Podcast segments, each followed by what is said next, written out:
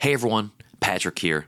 I am so excited our series, The APAHM Conversations, was named a finalist for the second annual Signal Awards. To celebrate this, and as part of our campaign to try and win this thing, over the next 10 days, I am re airing the series in its entirety. I hope you enjoy revisiting these incredible conversations I had with these amazing guests, and if it's your first time listening, welcome. I hope you enjoy them as well. After you listen, please cast your vote. You can find the link to do so in the show notes on IG at Conversation Podpiece or by going to our website, conversationpiecepod.com. Without further ado, here are the APAHM conversations.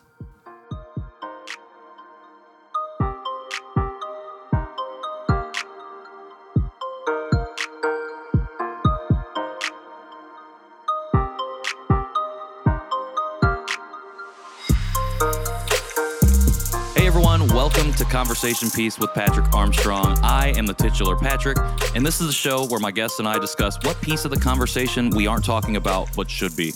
Special shout out to all of my returning listeners, and a high five and hello to everyone joining us for the very first time. Thank you very much. The month of May is Asian Pacific American Heritage Month, or APAHM, and it's meant to celebrate and reflect on the history and peoples that make up our beautiful communities. As part of that reflection, this month I'll be sharing nine conversations with friends and folks I greatly admire in the community as we discuss those missing pieces of the Asian American conversation what we know, what we might not know, and what we can do about it. These are the APAHM conversations. My guest today is half black, half Korean, adopted, a husband, father, and he's learning more about himself as he goes. It is an honor and privilege to welcome Rick Allen to the show. Hey, Rick. Hello. Uh, thank you. Uh, thank you for having me. It's a privilege to be here. You are very welcome. It is a privilege and honor of mine. Um, for those who may not know, Rick has been a guest on our other show, The John Chi Show, and I've had the pleasure of meeting Rick out in Seoul uh, when I was there last October. And something that I realized in Seoul was just how much people like to listen to Rick's story. Uh, Rick is an amazing storyteller, and it is, I love every single time we get to have a conversation, man. So I'm super excited to have you be a part of this series. Um, gave you a little bit of an introduction, but for those listeners who may not know you, uh, can you tell us just a little bit more about yourself? Uh, yeah, um, as you said, I am uh, half Korean. Uh, I am a Korean adoptee born in Incheon, South Korea. Uh, spent most of my life living in Northern Virginia, uh, around the DC area yes, I uh, I'm married. I am the uh, father of a 20 month old 20 month old little girl. Uh, and uh, yeah, we live in Seoul now. Uh, we'll be here for the next four ish years. Very, very exciting. Anything in particular you're doing out in Seoul besides being a dad? Uh, I am like eating everything I can get my hands on.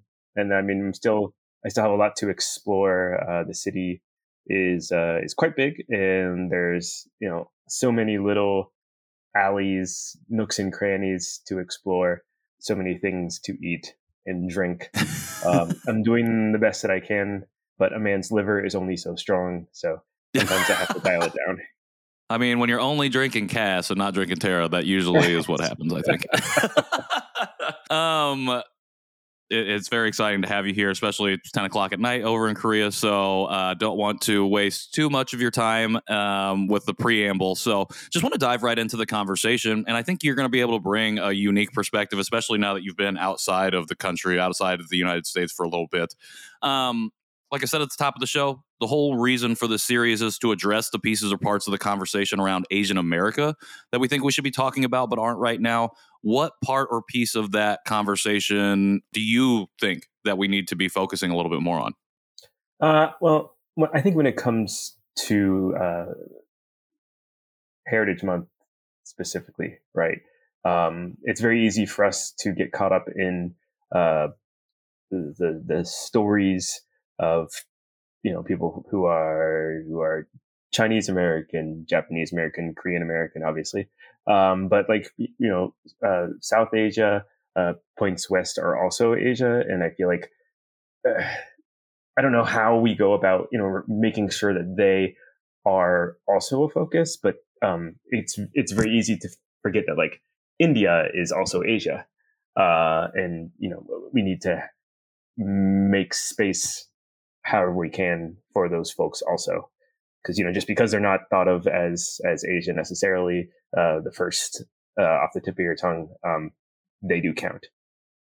A hundred percent. And I think for you and I, especially, I think it's easy to go, or not easy, but I think that's a prominent thing in our minds because we can feel a similar feeling of maybe not being recognized as Asian for having been mm. adopted. And for you, yeah. especially being mixed race uh, Asian and adopted, do you feel like you I mean, have you do you feel like you have been finding your way into that space around Asian America into that conversation? Do you feel like your experience has been missing as well?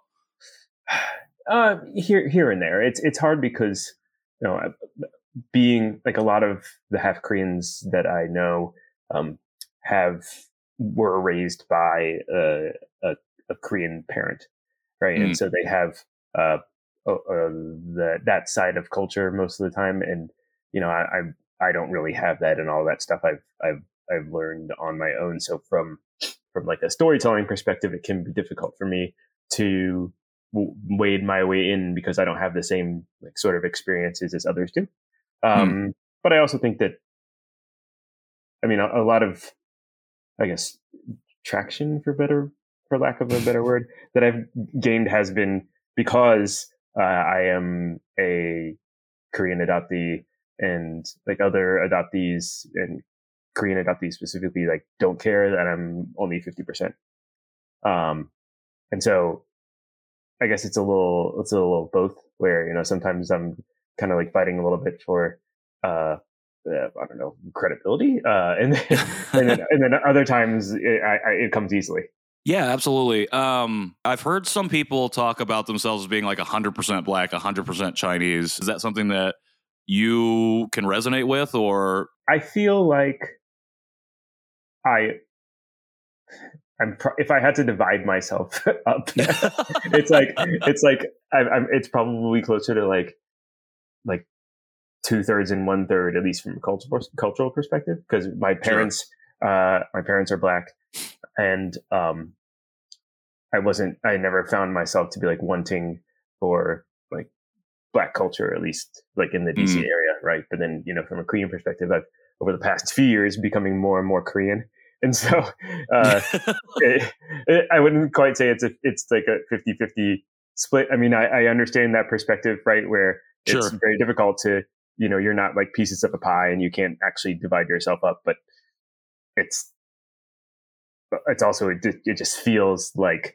I have some ways to go before I can, you know, really say uh, I'm like what I'm just like black and Korean. There are no numbers involved, uh, no equations. It's that's just who I am. I, I'm I think the longer I'm here, the the more I'll the closer to that I'll feel. Um, I like we're it. not we're not there yet. I like no numbers involved, no equations. I think that's a great way to describe it because I think we can get, like you said, we can get hung up a lot of times on those numbers or percentages, and then we can put some self-limiting beliefs on ourselves, like, okay, we'll never make it, or or that the journey is kind of less significant than the end point. Hmm. essentially, mm. where you are wanting to get to this this place, but you may not ever get there, and then you then you see yourself always looking ahead instead of being able to like work on or or or develop yourself during that period of where you would be reaching towards the end. Yeah, I, I gotta. I, I want to, especially you know we've we've been here. I don't know what eight months maybe something like that, and I I want to continue to sort of live in the moment and not think too much about like acquiring um, all these like sort of cultural landmarks that I feel I need. Uh, and sure. just enjoy the life that we have, uh, the life I'm living and, uh, let things happen as they will.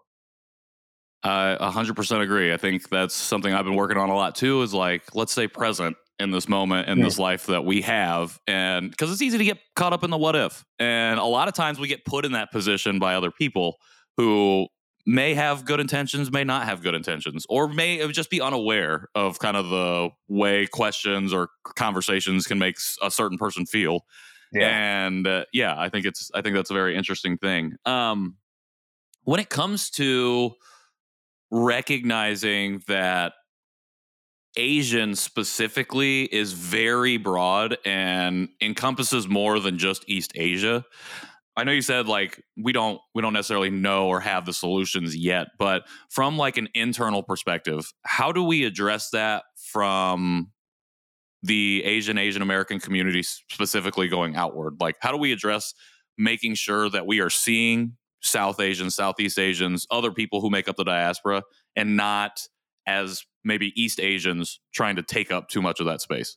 So I there was a there was a story I, I like I I felt like when I was when I was thinking of like answers to these questions, right? I was like, there's got to be there's got to be like some sort of um, like someone must have written at some point, right? Like this is like these are like the numbers, the t- statistics behind like uh, you know, because there there are like inequities in in like certain minorities uh, and within certain minorities in the U.S. Uh, when it, when it comes to like income and um, like benefits, like social benefits they receive, right? Mm. And there was like an NBC News article about this specifically when it came to the Asian community, and now I'm going to have to go and find it. Um, but where you know, the, like the you, like uh, for example, like Burmese people, very small um, segment of the population, but also like severely disadvantaged in comparison right. to like, and I think we we have to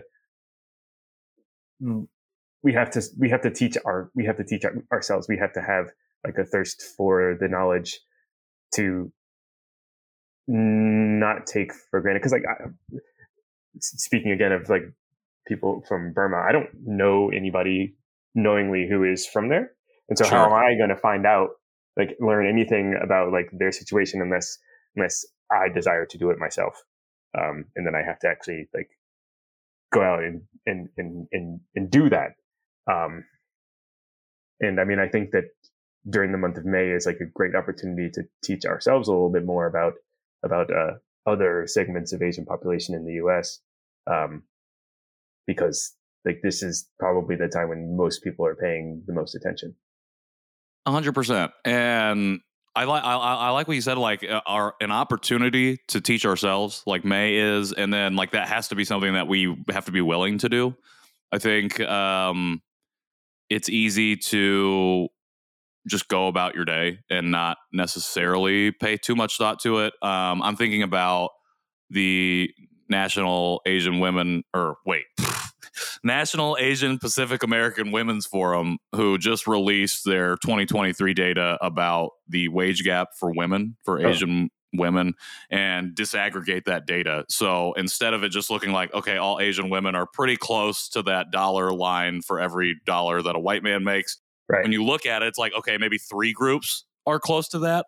And then there's like 30 groups who are not anywhere near. And I think Burmese people are, you know, one of the lowest on that on that uh, chart. I think it might be like 61 cents to the dollar. Like that's a huge problem. And if we don't yeah not only do if we don't have people outside of our communities address it, but if we're not addressing that, if we're not aware of that, you know, it makes it a lot more difficult for us to then advocate or yeah. support those groups in fighting for whatever it is that they might be fighting for at the time because we just don't have that we just don't know we just don't have that knowledge and we have to put it higher on the our priority list i think yeah. in terms of how we go about doing the things that we do because at the end of the day we are all we all make up part of a, a, huge diaspora a huge population and the more we build empathy with ourselves amongst our own groups you know not even just the ethnic diversity but like people with disabilities people who are adopted people who go through th- these different things people who are refugees like yes. we think about all of these other identifiers that we don't necessarily always put on a list or we see on the bio card. And, you know, if we're building empathy and solidarity amongst our own groups ethnically, we can start to do that. And we have a better idea of how to go about doing that for even more marginalized identities that we're not thinking about.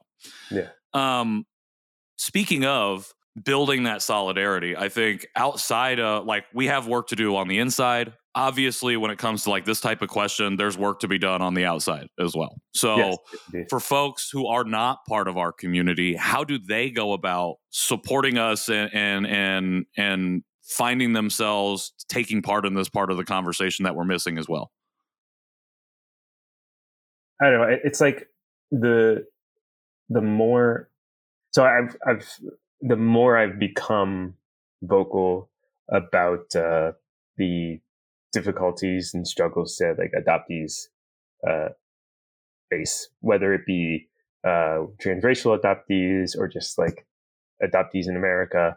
Um, I feel like the more I I like sort of hammer at it, the the more the like more of a difference it's making, right? And mm, people who um, I never thought uh, had like any real interest in in learning more about like the plight of adoptees um, have you know sent me messages, uh, you know, thanking me for like putting it out there, and you know they didn't realize that this is like uh, these various things uh, within the adoptee sphere are a problem, and that's that building like allyship is mm. like this is is like the key to more people because like it's very easy to uh, be comfortable in our like little bubble right where right like, adoptees you know i he, uh, like all the people talking about the adoptees uh, or most of the people talking about adoptees are also adoptees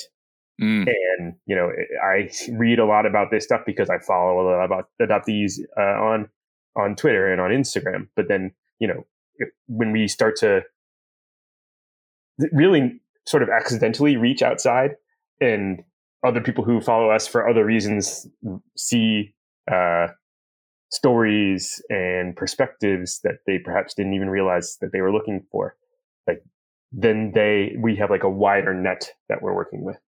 Um, and so I feel like I just need to like the the the more I mean not hammering at it, but like the more I talk about it, uh, the more people outside of just like my adoptee circle will learn and perhaps then you know they go a little bit further and you know who are these other voices I should be listening to right um so it's it's it starts small and it starts with us uh and we just have to find ways to reach out and grow from there.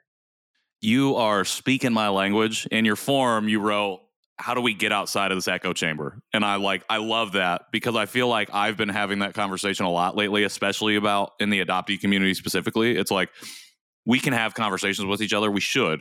It's really important for us to be able to do that, especially for adoptees who are coming into their own awareness. However, the eh, or and I guess, not however. And we also have to be able to step outside of that comfort zone and have those conversations with people outside of our specific community in order to like build that empathy. You said that sometimes like for you like it like can be accidentally stepping outside of the thing. Can you talk about or can you share a little bit about what that might look like for you while you accidentally kind of get out of there uh, when you're really just only having that conversation within the community how that can kind of make its way out yeah it's i mean people who I've people who I who I know in real life or have know because like I'm I'm a big soccer fan right so I have like a mm. segment mm. of my social media bubble is like soccer people and then you know I, I I will start to notice like people in that sort of sphere start like liking some of my like adoption related stuff and then mm. commenting every now and again you know hey uh I didn't realize uh that you know this is like a thing that happens um i had friends who like were adopted and i just like never knew because uh, like on the surface you know everybody seems so like well adjusted or whatever. Right. Um but then they have like a more of like a thirst for the information and i'm more than happy to like explain like why you know parts of the uh I don't, know, I don't even know the the, the large like overarching like adoption like the narrative well i'm, I'm thinking or... of like sort of like demonic like things Oh, okay.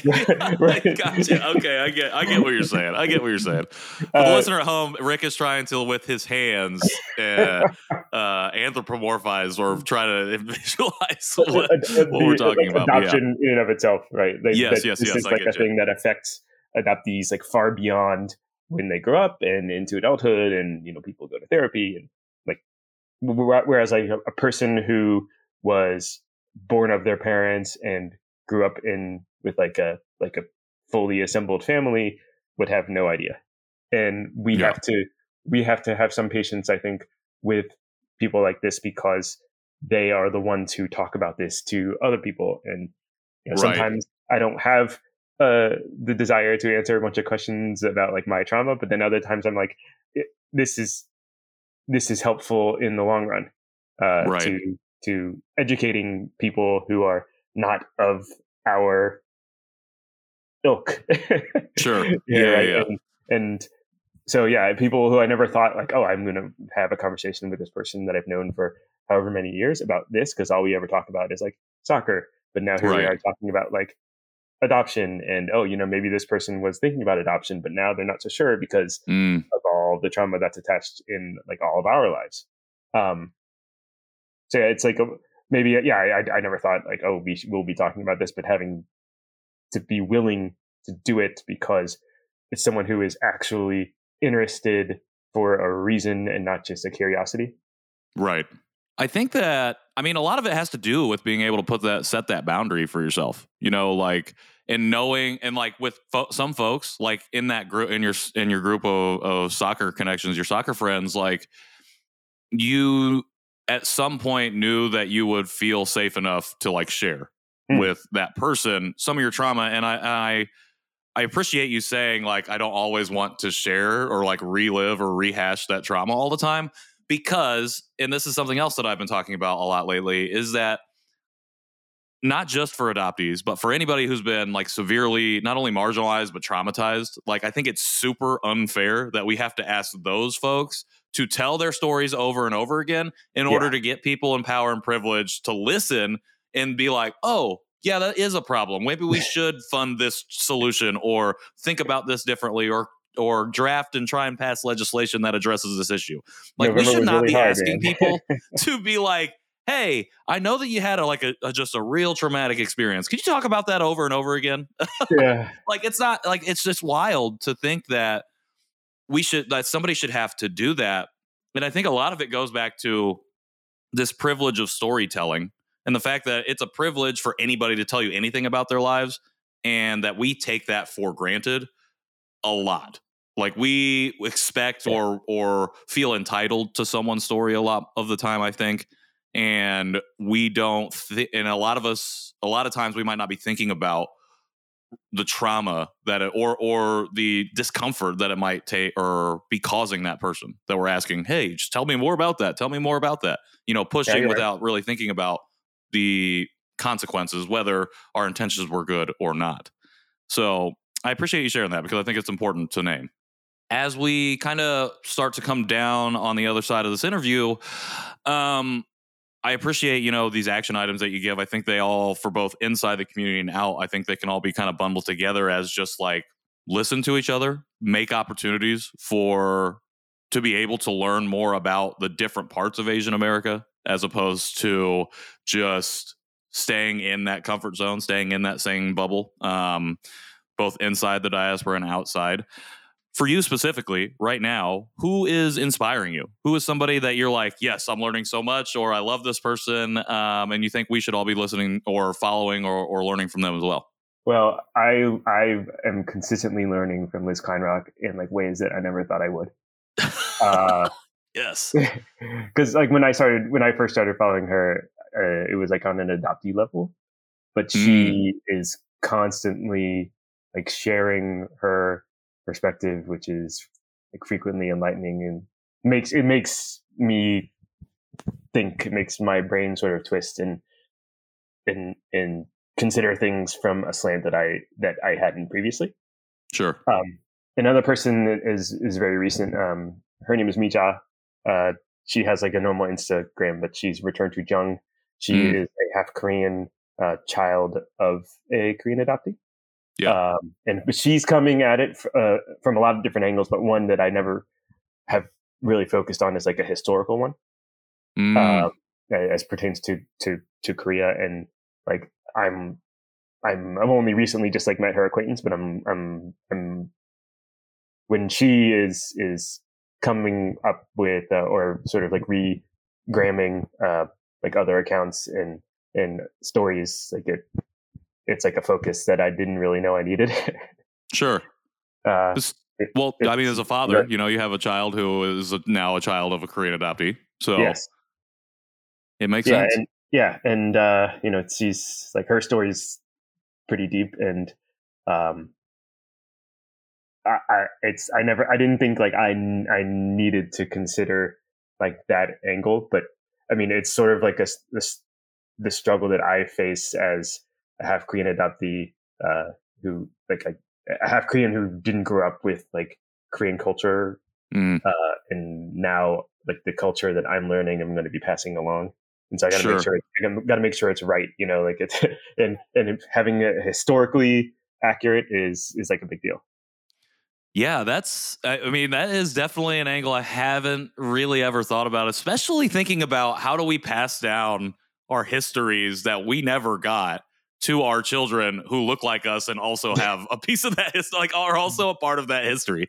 Like I hadn't even thought about that. I mean, honestly, that was the whole impetus for me going on my own personal journey was just how can I how how am I going to teach my kids to be Asian to navigate mm. the world as Asian when I don't have any idea about I'm how still, to do that. I'm still learning how to be how to be Asian.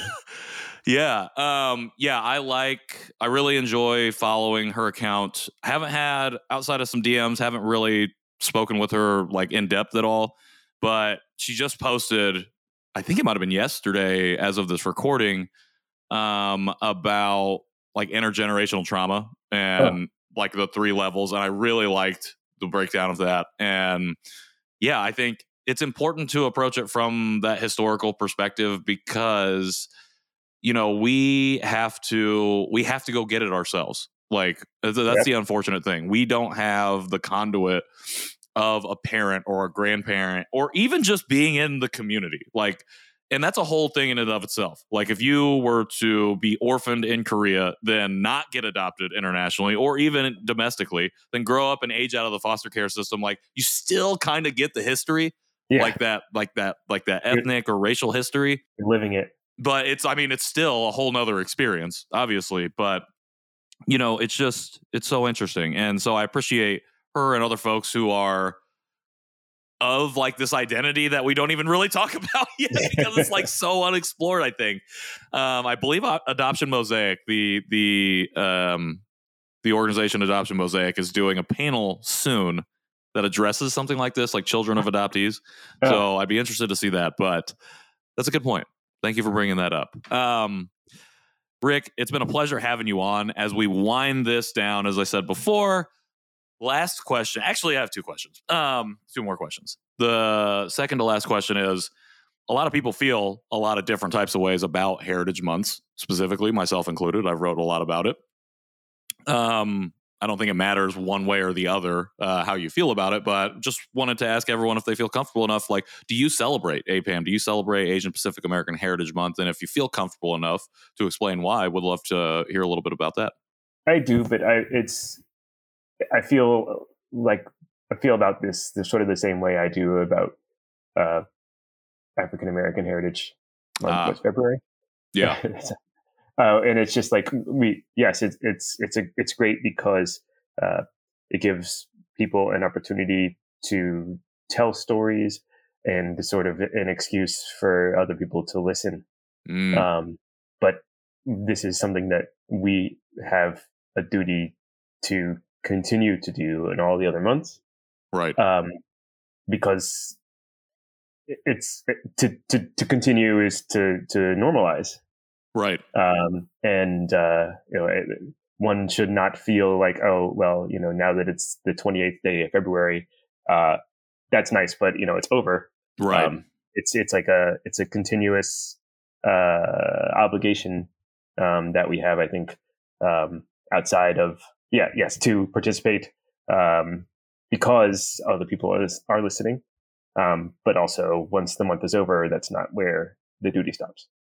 Hundred percent. I love that. And I think you came up with a great tag. To continue is to normalize. I think we need to think about that, especially coming out of those months and realize that, you know, the more that we continue to talk about this, the more importance and significance it takes on. And the more that it becomes enmeshed and ingrained in our societal fabric, I think. where we all are more aware and more mindful, hopefully. Um, right now, that seems like there's an attack on that, being mindful and learning about stuff that we should be learning about, but whatever, that's a conversation for another day.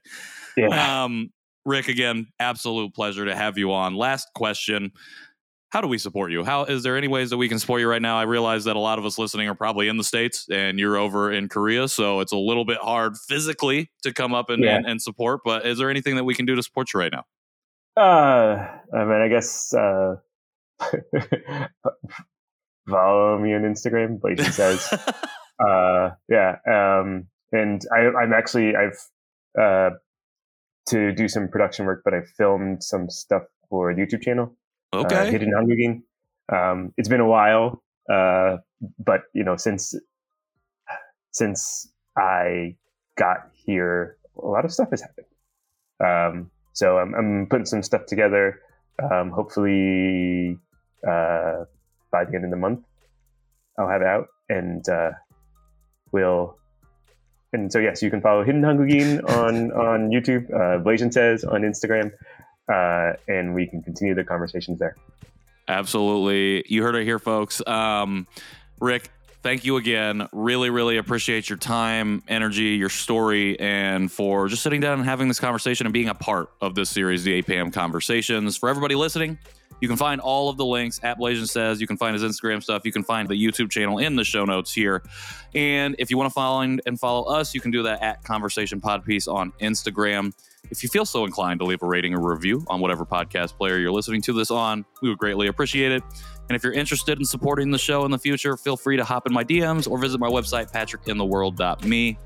Until next time, I'm Patrick Armstrong, and this has been Conversation Piece. Thanks, Rick. Thank you.